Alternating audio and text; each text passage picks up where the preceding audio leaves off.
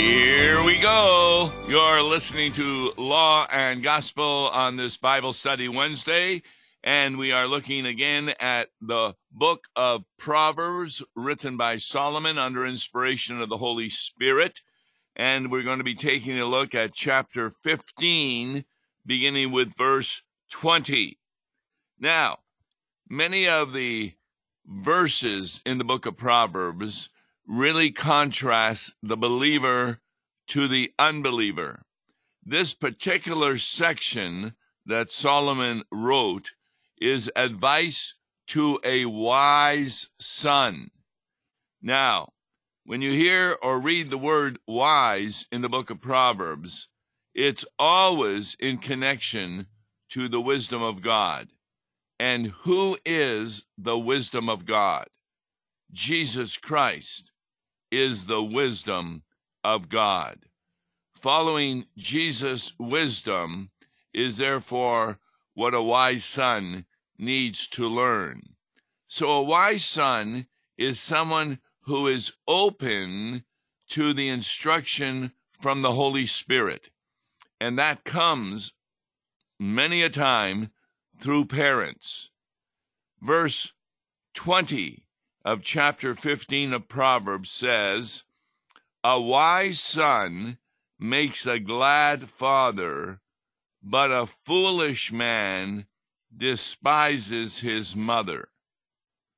Now, that's again a good contrast between the believer as a wise son and an unbeliever, because the opposite of wisdom in the book of Proverbs referring to the believer, is the word foolish or fool, referring to an unbeliever. So a wise son actually brings joy to his father.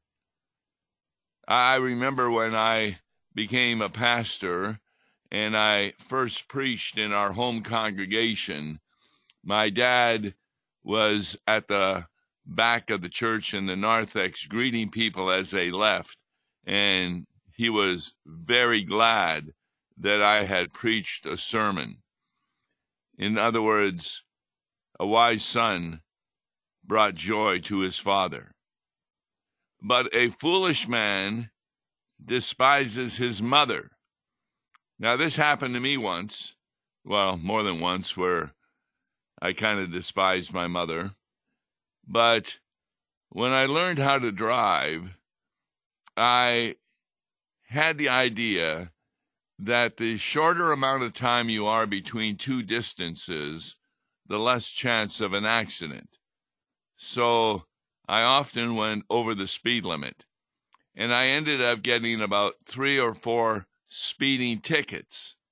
But in that day, I simply went down to the police station paid the fine, and thought it was all over with. Unfortunately, my uncle was my car insurance salesman. And what happened was that I had to get new insurance when I went to a different state to go to school. Had to get additional insurance on the car. And he found out about the tickets. And I remember coming home from school that weekend, and my mother bought the tickets. That was not a happy time. In other words, I had been a foolish person in not only going over the speed limit, but not telling my parents about the tickets. And it was an example of a foolish man despising his mother. So, this is something we learn. I was very careful from there on to make sure that anything that happened in my life that my parents needed to know about, I would share with them. Verse 21 Folly is a joy to him who lacks sense, but a man of understanding walks straight ahead. Now, once more, the word folly is a word that refers to what an unbeliever likes to do. It can also be translated as stupidity. Stupidity is a delight to him who lacks sense. That is, an unbeliever does not have the sense of God, and therefore, what they are doing, they often are showing a lack of sense. How many times have you heard someone say, Why did you do that? Didn't you know the negative consequences that would come from that? But for an unbeliever, doing stupid things is a joy because he lacks sense.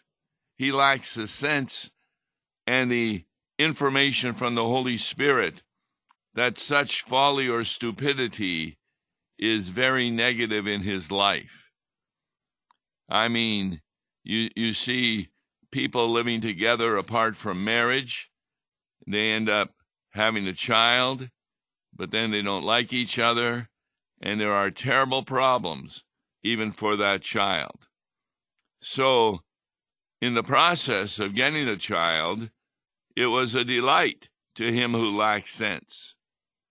In contrast to that, verse 21 says, A man of understanding walks straight ahead. Now, what is that talking about? Well, if you don't walk straight ahead, you're doing curves.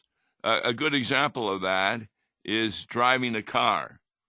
Have you ever been behind a person who is inebriated on the highway? It may be a four lane highway, and he keeps going over the line into the other lane. He doesn't stay straight. In other words, those who understand proper driving, they will drive straight ahead. In other words, a way of translating verse 21 a man of understanding stays on course. And the course, of course, is that of Jesus, the narrow path. Verse 22 Without counsel, plans fail, but with many advisers, they succeed. Now, I've told you about the time that I decided to build some walls in our basement so the kids could have a separate room in the basement to play in. Well, all I did was got some 8 by 4 sheets and attempted to nail them to the ceiling and enclosed a section. Well, that room lasted about a week before the walls started falling down. I did not have counsel as to build those walls properly. In fact, the term counsel in the Hebrew really refers to confidential advice. When you don't get advice from someone who can keep a confidence, your plans will fail. But with many advisors, they succeed. So a church is going to make a decision. Maybe what's the color of the rug? What's the decorations they're going to have around the altar? That isn't decided by the pastor alone. Now, he may give some suggestions, but we normally would do it through what's called a voters' assembly, where you have a number of advisors. When I got to my first congregation, over which I was the called pastor, there was a big room and the lights to turn on were at the other end of the room. You go in on one side and you had to walk through the darkness to get to the other switches to turn on the lights. Well, I didn't know what to do, but I had an electrician who was a member of the congregation, told him about it, and before I knew it, he had come in and put a switch on the side of the room that I entered so that I could turn the lights on from there. So without counsel, my plans had failed, but with an advisor, they succeeded. Which leads to verse 23 To make an apt answer is a joy to a man, and a word in season, how good it is. So that electrician gave me an apt answer, and he was able to solve a problem I had, so I didn't have to walk through darkness at night to get to the place where you turn on the lights. And that was a joy to me. A word in season, how good it is, a way of understanding that. To give a word at the right time becomes something that is really good. So you can inform people of items, but it needs to be at the right time. It has to be in the context of the conversation. Verse 24 The path of life leads upward for the prudent, that he may turn away from Sheol beneath. Now, Sheol, S H E O L, is the Hebrew way of talking of the place of the dead and can at times refer to even hell. But the path of life, now the word life there doesn't just refer to life that you're living here on earth, it refers to the eternal life that begins when you become a believer by baptism or by hearing the word of God. And that path leads upward for the prudent. What does the word prudent mean? It's the person who has insight. In other words, they are not loving foolish, foolishness or stupidity. They lack sense. So the opposite of lacking sense would be having prudent or insight. And that path of eternal life leads upward for the prudent, for those in insight. For you turn your head upwards to God in prayer, asking Him for advice in order that you might succeed. And therefore you turn away from Sheol, which is beneath. In other words, hell is down, heaven is up. Verse 25 The Lord tears down the house of the proud, but maintains the widow's boundaries. Now, there you need to have a little cultural information. The word Lord, first of all, is all in capitals, which means in the Hebrew it's the original word for God's name, Yahweh. And notice that the house of the haughty, which means the proud, the Lord tears down that house. That was the task of John the Baptizer. He went and remember the mountains were made level. In other words, the mountains refer to the proud people who thought, hey, I'm okay with God. Look at all the things I'm doing for God. I fast. I tithe. I'm not like that terrible tax collector working for the Romans. Well, the Lord will tear down the house of the proud. And he did that in 70 AD with the destruction of the temple in Jerusalem by the Romans against the proud Jews who thought they were saved by their works. Being proud refers again to the idea that we're not saved by our works. You should not boast about your works as though through them you have saved yourself. No, you boast about the works of Jesus because he is the one who maintains the widow's boundaries. Another way of saying that is he establishes the widow's boundaries. Now, what's the opposite of proud? The widows in Jesus' day, they were not prideful because without a husband, they weren't able to work. they had to, like Ruth and Naomi did, go into the fields and pick up as much as they could eat that had been fallen by the harvesters. But God maintains the widow's boundaries. He looks to the widows and takes care of them. That's the promise he makes, which is a promise that pastors can share with widows who have lost their husbands or who don't have their children or had no children and they're alone in the world. But the pastor can maintain that no, God is with them. They are never alone. And he will establish their boundaries, which means that heaven is their home. Verse 26 The thoughts of the wicked are an abomination to the Lord, but gracious words are pure. Now, that's talking about our voice and how we share the message of the Bible with others. The thoughts of the wicked are an abomination to the Lord. Their thoughts are often spoken of.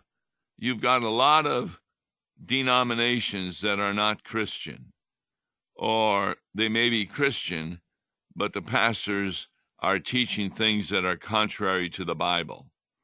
Those thoughts, those words, are an abomination to the Lord. And again, the word Lord is in capitals in the English, referring to the name of God. But gracious words are pure. Now, what are gracious words? Those are pleasant words as we can forgive people who have sinned against us, as we can share with those who don't have the Word of God, the gracious words of God. And so, a way of looking at verse 26, one can say that pleasant words are acceptable to God because they are in line with what the gift of the Holy Spirit is sharing with a wise son. Verse 27 Whoever is greedy for unjust gain troubles his own household, but he who hates bribes will live. Now, those greedy for unjust gain troubles not only himself or herself, but also his whole household. You can see this in a number of occasions when a person is unjust and is greedy and tries to get more than he should. He himself may lose his job over it because he did something contrary to what his employer wanted. But he who hates bribes will live because you don't accept the bribe and do what is contrary to the word of God.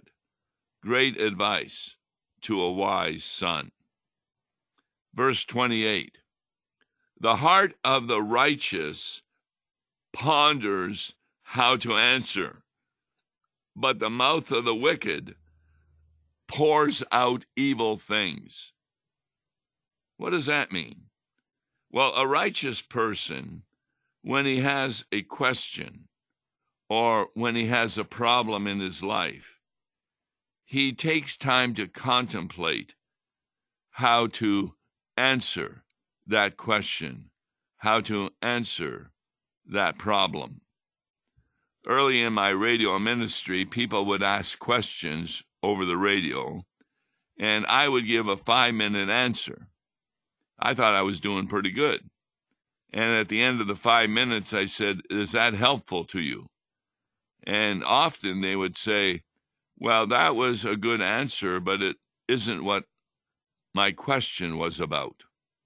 So I've learned to listen longer to really get a feeling and understanding of what the questions are in the religious sphere so that I can contemplate and ponder how to answer. In contrast to the mouth of the wicked that pours out evil things, that spouts evil things. So you may have a wise son who is being tempted by his friends to take drugs or do other things that are inappropriate to God. And the mouth of the wicked, they say, Well, you'll have fun doing this. This will be something that you should look forward to. God will not be against you. The mouth of the wicked is like Satan in the Garden of Eden. Oh no, you will become like God if you eat from the tree of the knowledge of good and evil. And so that pours out evil things from the mouth of the wicked, which results in verse 29. The Lord is far from the wicked, but he hears the prayers of the righteous. Now that's a confusing verse because if God is omniscient, which means he knows everything, doesn't he hear the prayer of the unrighteous as well as the prayer of the righteous? Well, you have to understand what the word hear means. In the Hebrew, the word hear can also mean not only something that is audible to God, but something that He answers to your good. God hears the prayers of the righteous and gives an answer to their good. Romans 8 28. All things work together for good but he does not answer the prayers of the evil. And so they are without many blessings which the righteous have.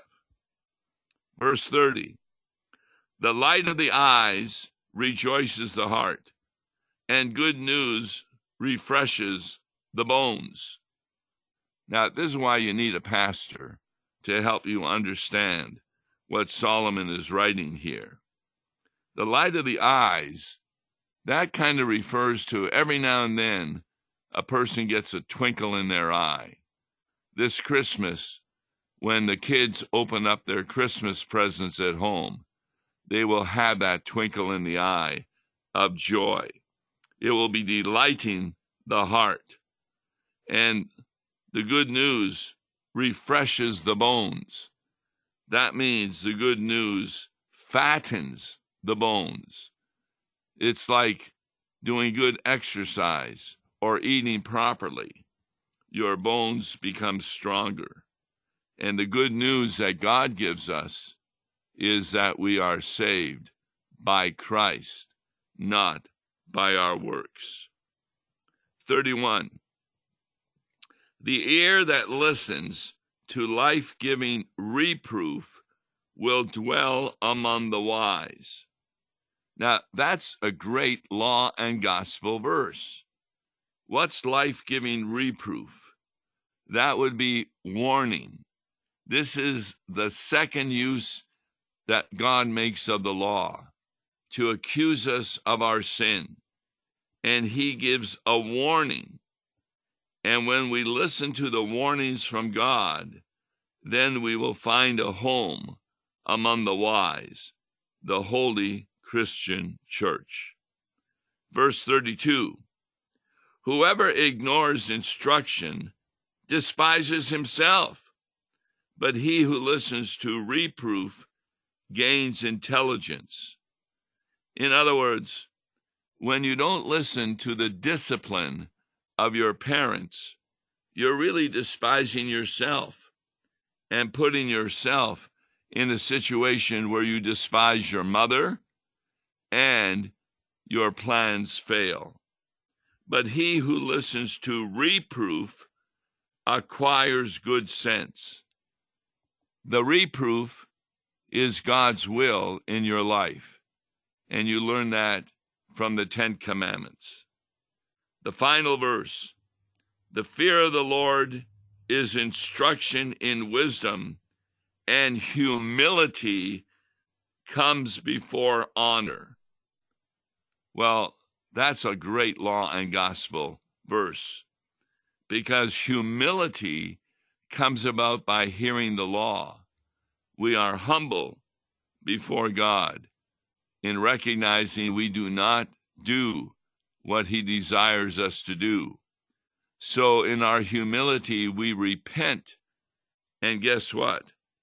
That repentance precedes honor and glory from God. We receive the honor and glory of being justified as we recognize our sinful condition and know that only in Jesus Christ do we receive the honor and glory of God's wonderful word. So that's Proverbs chapter 15, 20 to 33, part one of Advice to a Wise Son.